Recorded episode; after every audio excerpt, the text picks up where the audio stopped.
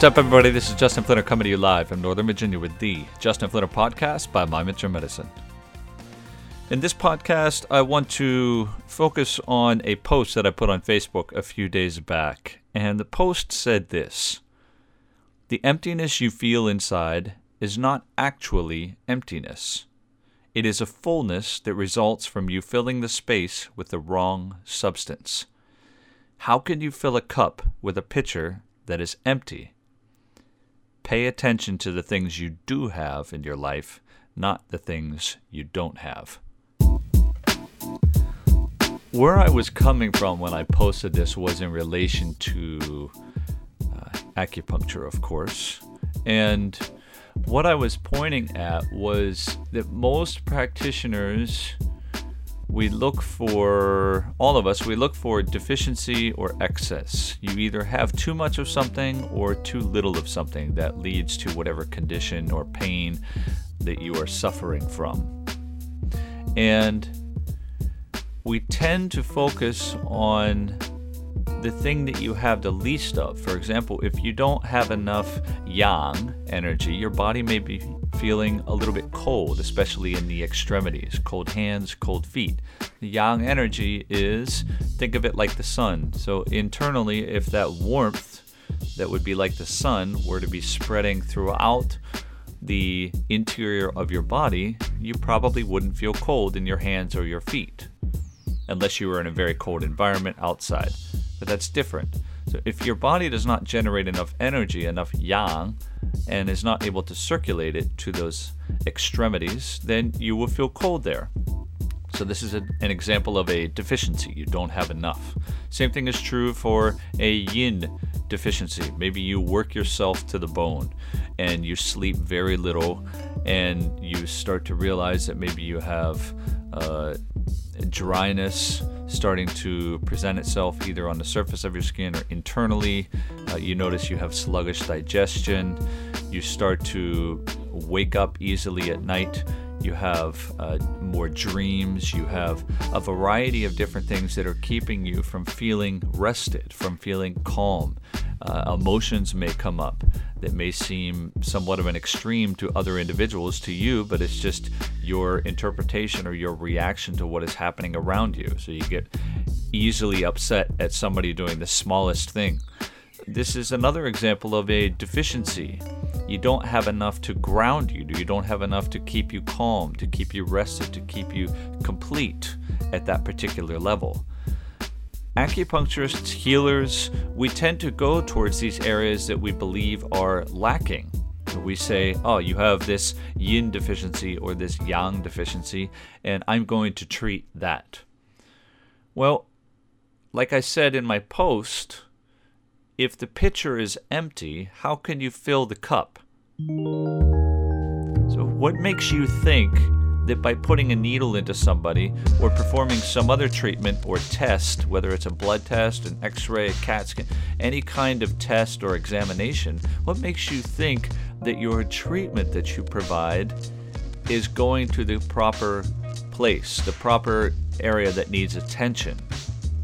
Maybe we should think about focusing on reducing the excess as opposed to amplifying the deficiency because the patient is coming in realizing that they're quote unquote out of balance. And out of balance means there's too much of one thing and not enough of the other. The yin deficiency or the yang deficiency can be corrected by allowing the patient to pay attention to those areas that are lacking. The acupuncturist cannot go in and say, I'm going to develop more fluids in the body to help increase the amount of yin. I'm going to go into the body to generate more yang by putting a needle in a specific point. You may be able to have an effect on the individual, but it is the patient. It is their physical body, their mental body. It is their body that comes into play here that says, okay, it's time to move into action. So your needles don't do anything else other than remind the patient's body that a healing process needs to occur, and then their body takes over. If it were true that your needles would correct a deficiency, then for the entire length of that healing process, say it's two weeks long, your needles would need to be in the patient for that entire period. You are doing nothing other than helping the patient's body to be reminded of something that it has not been doing for some time. So, in effect, our needles don't do anything. Now, that's a stunning statement coming from an acupuncturist, but that's the reality. Our needles don't do anything. They remind the patient's body that something needs to take place when the patient themselves either hasn't been doing it or something has affected it from actually doing it. Say a virus or a bacteria comes in.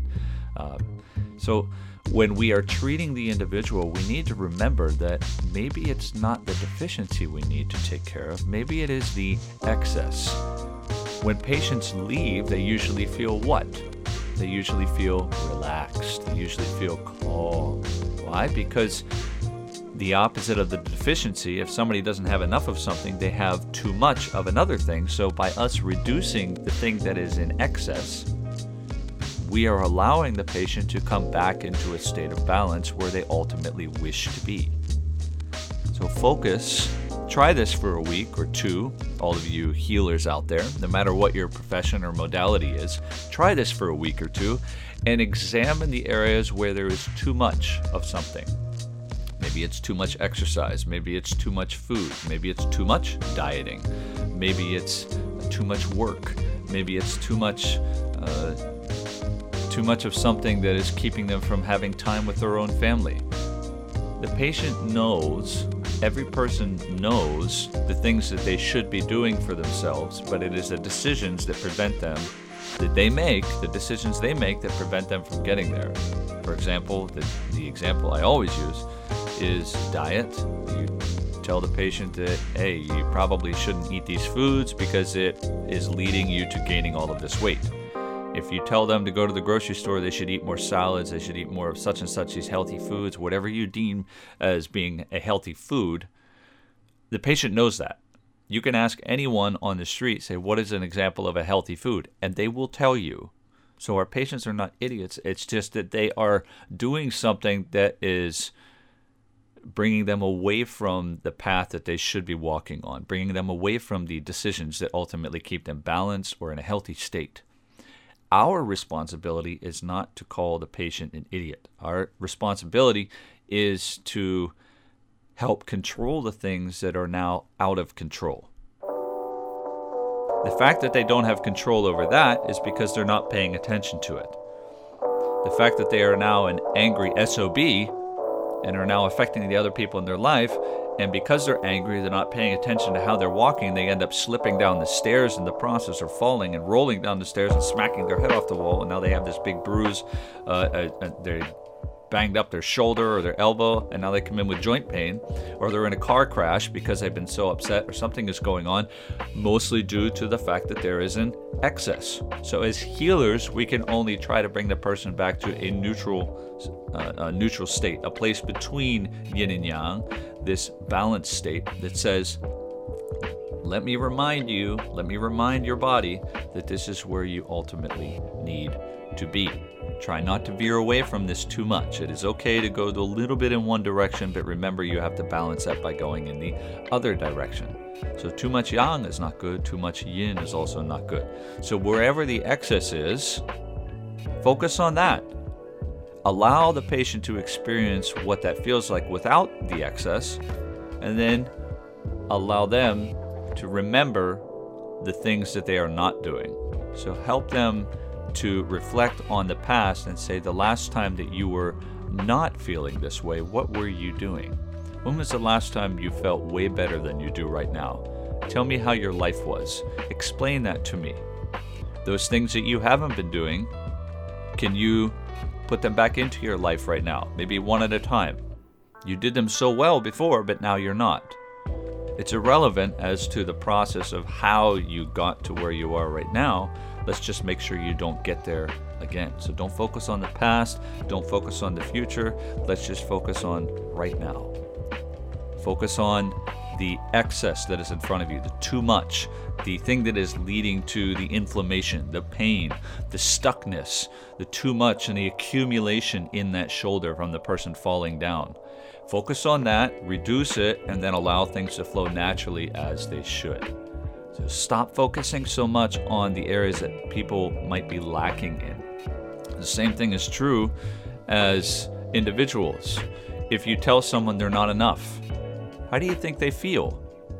If you tell them they're not good enough, you tell them their grades are not high enough, you tell them that their skill is not as high as others, you start comparing them, you start judging them. Does that really help them to heal? What about the times where the child is doing too much? And you have to step in and say, you know what, it's time to relax. It's time to take a break.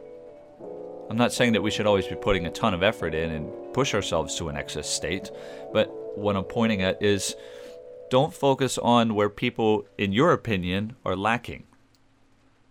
Help them when they need help. Okay? If they have too much of something going on, it is ultimately leading to that lacking or that deficiency. So focus on the part where they have too much and see if you can remove some of that excess so that the things that they can do, things that they want to do, the things that they should do are now being treated properly. So this is just something to think about. It came into my mind uh, as I've been uh, moving in and out of the school at the at the clinic, watching students treat, moving in and out of my clinic, treating patients there, teaching classes, and just pondering things the last few days. I think this is a really important area to focus on as a healer. And all of you acupuncturists out there, I highly urge you to, because you know the terminology I'm speaking of, focus more on the excess. Look for the excess and then guide the patient through the deficiency. I think you'll find that you will have a lot more positive results in terms of what it is that you're doing for your patients. So that's my note for today. Hopefully it makes sense. Hopefully, uh, hopefully you see some good results. I have a feeling you will. And if we are all patients, we are all patients of somebody. So as a patient, I know that I would like someone to help me with that, so that I can get back to learning about the things that I should be doing in my life and put them back into practice. I hope you all have a wonderful weekend and don't forget to turn your clocks back, uh, even though I may not get this out in time before the clocks are actually changed, but at least you'll have an extra hour's sleep and you'll be able to listen to this then. So have a great weekend. Have a great week whenever you listen to this, and I will talk to you again soon. This is the Justin Flinner podcast coming to you live from Northern Virginia by My Metro Medicine.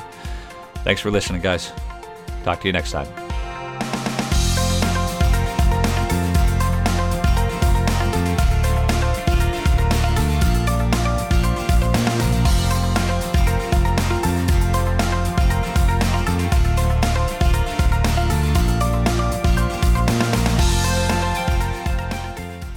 This podcast is brought to you by My Metro Medicine, an organization that is dedicated to helping people improve their lives by learning to empower themselves and take control of their own life. Any form of reproduction or distribution of this podcast is strictly prohibited. Should you have any questions on using this podcast or information that is contained within this podcast, please write to info at mymetromedicine.com.